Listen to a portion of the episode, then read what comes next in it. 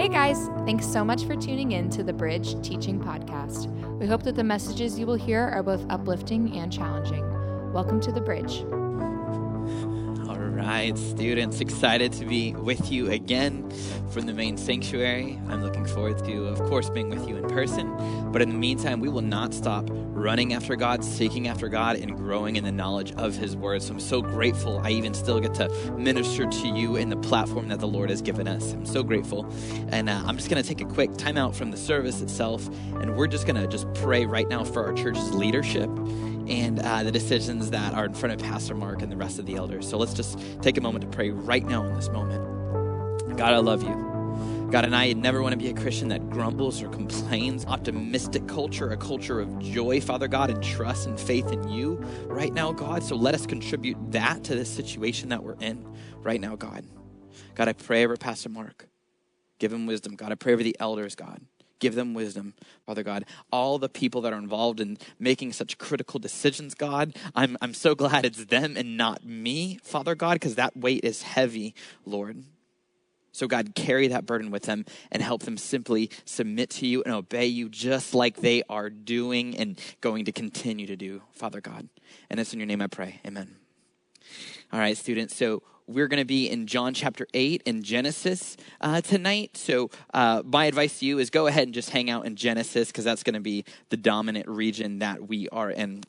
And I'm going to introduce to you right now a new series called When the Devil Knocks. And we're going to be in this series for the next three weeks. And tonight's teaching is called The Deceiver. Now, uh, I don't know if any of you guys at home watched the Michael Jordan docu-series called The Last Dance. I watched it religiously. I was thinking to myself, if only I did my devotion as faithfully as I watched the series, I'd be an even better Christian. Um, I'm kidding. I think my devotions are much more important than this thing, but I loved it and I watched it. And one of the things that did, in fact, make Michael Jordan the greatest player of all time, not LeBron James, like a lot of my students thinks, is the fact that he persistently studied the tactics of the opposition. He consistently studied the tactics of the enemy. This is one of the things that made him great. We're going to be studying the next three weeks some of the tas- tactics from Satan. And tonight we are looking at the truth that he is a deceiver. Now, in a series like this, a lot of us could get creeped out, or a lot of us could doubt something like this, but I want to give some caveats before we stop, start. We won't live in fear, but we will also not live in ignorance. We're not going to live in fear or doubt of the Lord's power or his control in all of the world, even over Satan, right? We know that the God, Holy Spirit, who's within us is greater than that which is in the world. So we operate in full confidence, but we will also not live in ignorance of his power and influence in the world today. In the fictional novel by C S Lewis in the Screwtape Letters, one of the demons, this is a fiction story, but I think it's very profound, explains that we are most effective if Christians and people of the world don't recognize our presence. Satan doesn't want you to be aware of his presence because it is then that he can torment the people you love and torment you all that he wants to. No, we won't operate like that. We will know our enemy. But we still have to be careful with what we describe and label as spiritual warfare. For example, John Piper, he explains that we are quick to call some things demonic depression or oppression or possession or spiritual warfare, or say, hey, that was Satan, look at this bad thing that happened, when really it, we, we got to be careful that we don't label something spiritual warfare that are really the flesh inside of us that we're called to crucify. We can't label something spiritual warfare that we're called to crucify. For example, if I'm rude to my wife, Brianna, that's not necessarily spiritual warfare as much as it could be me not submitting to the word of God, right? We need to make sure that we get this accurate, that we get this right.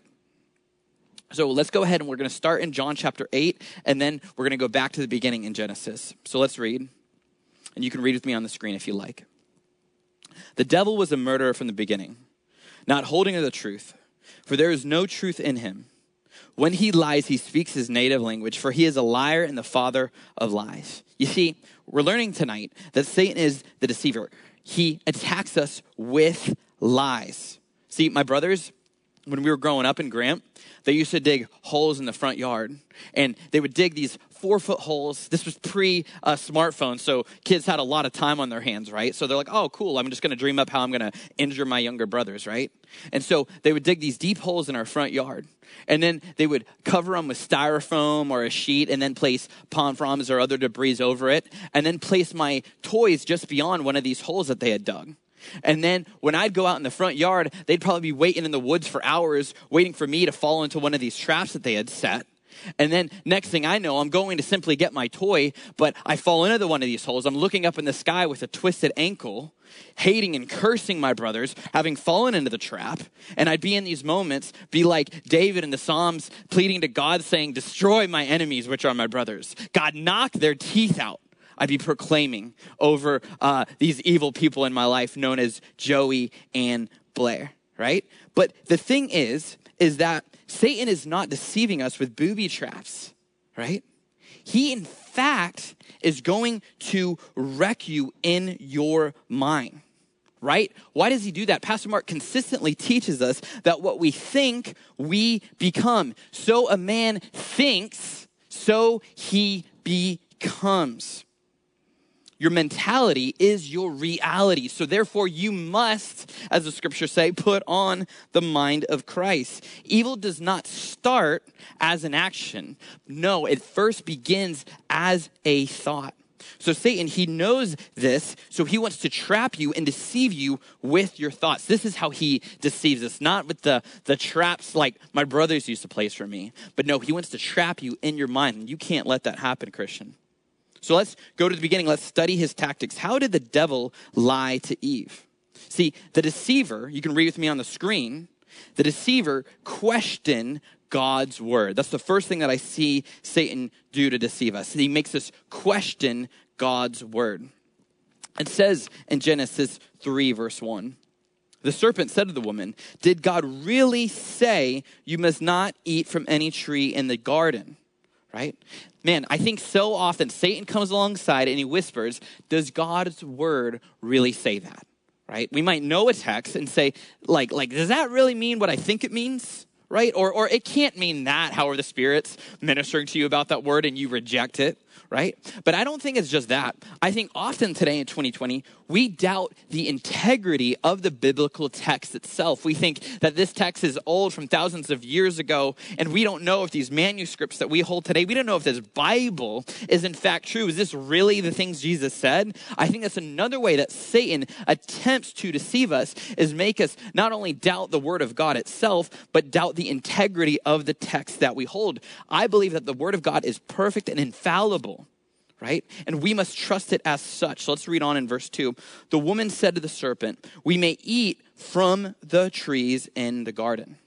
See, Satan, he knows that if he can get you confused about what God said or to make you doubt what God has said, then his battle is already, already, excuse me, partially won. When you start to question, you please read with me on the screen, the goodness of God, it's easier to disobey the will of God. You see, Satan, he comes in and he deceives us when we fall into the lie, when we fall into this deceit that Satan is withhold, or excuse me, God is withholding something good from us. Satan wants to lie to you and tempt you to believe that God is withholding his best from you, that he's in fact restraining you and holding you back from the fullest life, when certainly obedience, that's what comes, is the fullest life in Christ. You see, you got to remember, uh, Satan, the deceiver, the serpent, he's he's lying and he's twisting and he's causing Eve to doubt the goodness of God right now. And look how he's doing that. You see, Adam and Eve, they had access into the most beautiful, glorious trees ever, the best fruit of all time in the Garden of Eden. But Satan deceived them into doubting and trusting God had his best in mind for them, and makes them simply focus on the one tree they were called to refrain from because God loved them. Love them. Do you see how he does that? Man, instead of looking and celebrating all the things that we have to be thankful for, Satan comes in and deceives us and makes us believe that God's withholding his good from us. And we simply look at the things that God wants to protect us from. We're deceived and think, oh man, that those things are good when they're not. And then we forget about all the glorious blessings that God already has given us in Christ. It's one of the ways that Satan, in fact, deceives us. It says in the text that you will not certainly die. Verse five, the serpent said to the woman, for God knows that when you eat from it, your eyes will be opened, verse four, and you will be like God, knowing good and evil. You see, what I see going on here is a partial truth and a partial lie. But the truth is that partial truths with partial lies, that still equals a lie, which equals Satan. Satan here, we're seeing, is that the deceiver is twisting God's word now. So the next thing I want you to see with me on the screen is we must and we can and we're called to defeat the deceiver. It says in Ephesians six, verse seventeen, the sword of the Spirit, which is the word of God. We're called to take that up. Take up the sword of the Spirit. God has given you heavenly weapons. It says in Hebrews four twelve, for the word of God is alive and active, sharper than any double-edged sword. Hebrews four twelve. But you know, the truth is, you know, we have this beautiful, immeasurably great power in the word of God, indestructible. It won't be defeated. It won't be overcome. We have these things according to Hebrews four and Ephesians six. Man, that's an amazing thing. But our problem is not confusion about God's word. And it's not doubt of God's word. You might think it is. And we do see, in fact, that that, that is how Satan operates. But honestly, I think our problem, Christian, is neglect and ignorance of God's word. Recently, I was at Dunkin' Donuts with my son Spencer, waiting for somebody to arrive. And we were simply uh, sitting together. I was feeding him his bottle, and, and we were playing with some of his toys, but we were waiting for this person to arrive. And uh, I'm looking in the parking lot. It felt like for one second uh, to see if the person had arrived. Then I looked back down at my son, and he's covered in flying ants. And I was horrified for a moment. And me, as his father, I picked him up. I started slapping all the ants off of him, right? Getting all these ants off of him, making sure that they were off of him. And then I began to strictly study and examine his clothes and his skin and his arms to make sure that there were no more ants remaining. See, I believe, remember, Christian, I said at the beginning that Satan, he doesn't come physically at us always, but often, most often, he comes to deceive us and lie to us with our thoughts, right? Our own thoughts, our own wicked thoughts, right? But with the sword of the Spirit and the word of God, the Father wants to examine you with his word. Man, anything that's on you, anything that's attacking you, he will simply wipe off and rip away and get away from you and get it off you. Any lies that are upon you, he will remove. But if we're not taking up the sword of the Spirit, that won't be happen, and we will be covered in lies from the enemy. Without your sword, you will never be on the front lines of Christian battle. Without the word of God, you are ineffective in furthering the kingdom of heaven on earth, which you were called to do. Without the word of God, you will miss out on the thing that will thrill your soul with a sense of destiny. You miss out on your calling. You're ineffective. Man, but, but, but how do we fall into this trap? How do we keep on neglecting God's word? If we're not in the word of God, you will never experience the joy of Christ and all the victories he wants to give you in your life and all the victories he wants to give in your community. Satan wants to keep the word of God out of your brain because he knows that if the word of God is in your thoughts, you are indestructible, Christian. So he doesn't want that for you. He wants you to be destroyed. C S. Lewis explains again in uh, the Screwtape Letters this dialogue between two demons talking to one another. And the demon says to his nephew demon, he explains, it's funny how mortals always picture us putting things into their minds. In reality, our best work is done by keeping things out. And Satan's best work is when he can get you to neglect God's word daily in your life, for it not to enter into your heart or soul or mind. Man, the Satan, that's clearly how he operates. He knows that if you have the sword, if you have the word, his deceit is futile and God will win in every area of your life. And one of the things that explains in Ephesians six is that the enemy is firing fiery arrows at you, and you have to hold up your shield of faith against these things. But the truth is, I believe fiery arrows of lies are coming on you, Christian. You're not on the infantry fighting with the sword of the Spirit. No, you've retreated. You're in the back, and the fiery arrows of the demon archers are flying upon you, and you don't have your shield of faith to defend it. But no, you're getting picked off one by one, lie by lie, and you don't have the word of God to defend yourself. If we're examining this, like we already are in the text that, that Paul is setting up for us, as warfare, because it is, right? But imagine we are on uh, a true battlefield, and you're getting picked off by the archery. You're not even in uh, on the front lines in hand-to-hand combat, but no, you're in the back. You're in the back of the battle, and you're just getting picked off by the arrows.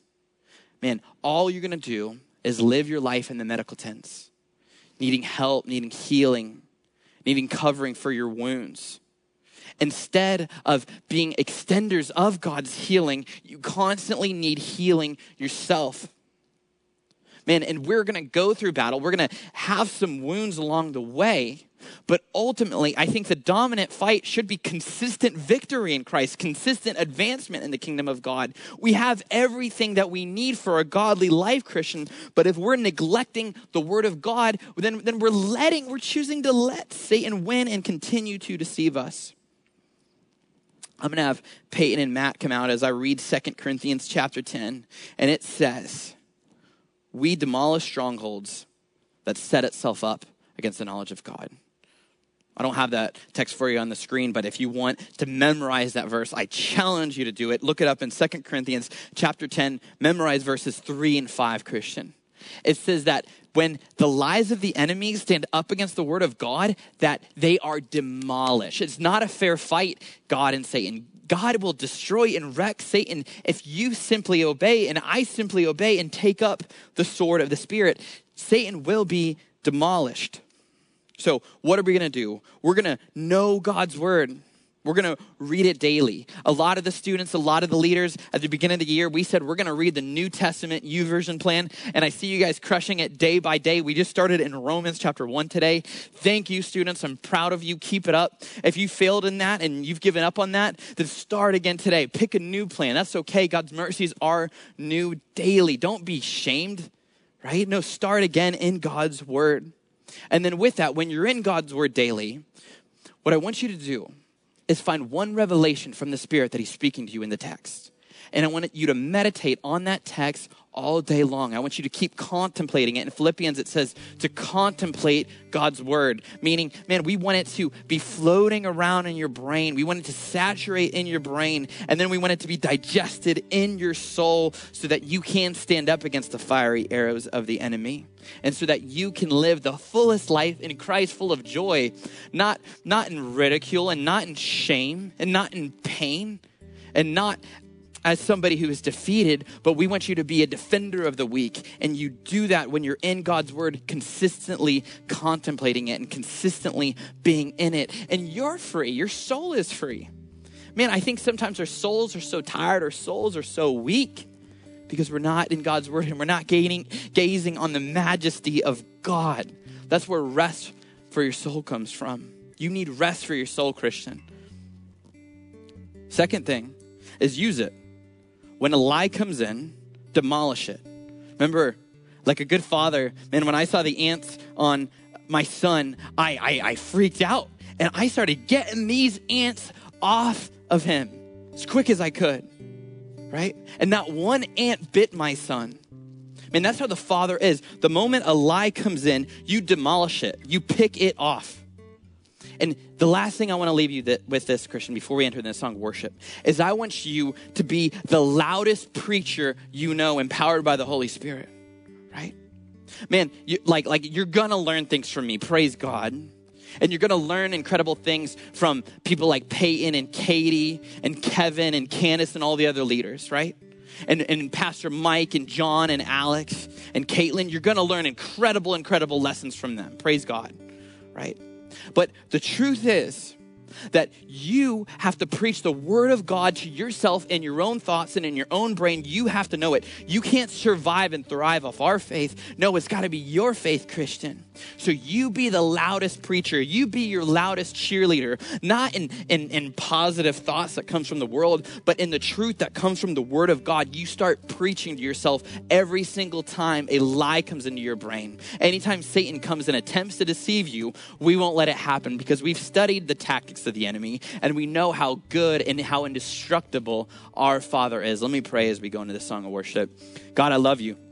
And I pray for every student that if they've been damaged by lies or if they've been living in lies, God, or if they've been doubting your word or, or falling into temptation to twist your word, Father God, that that would be cast out by your name, Jesus Christ.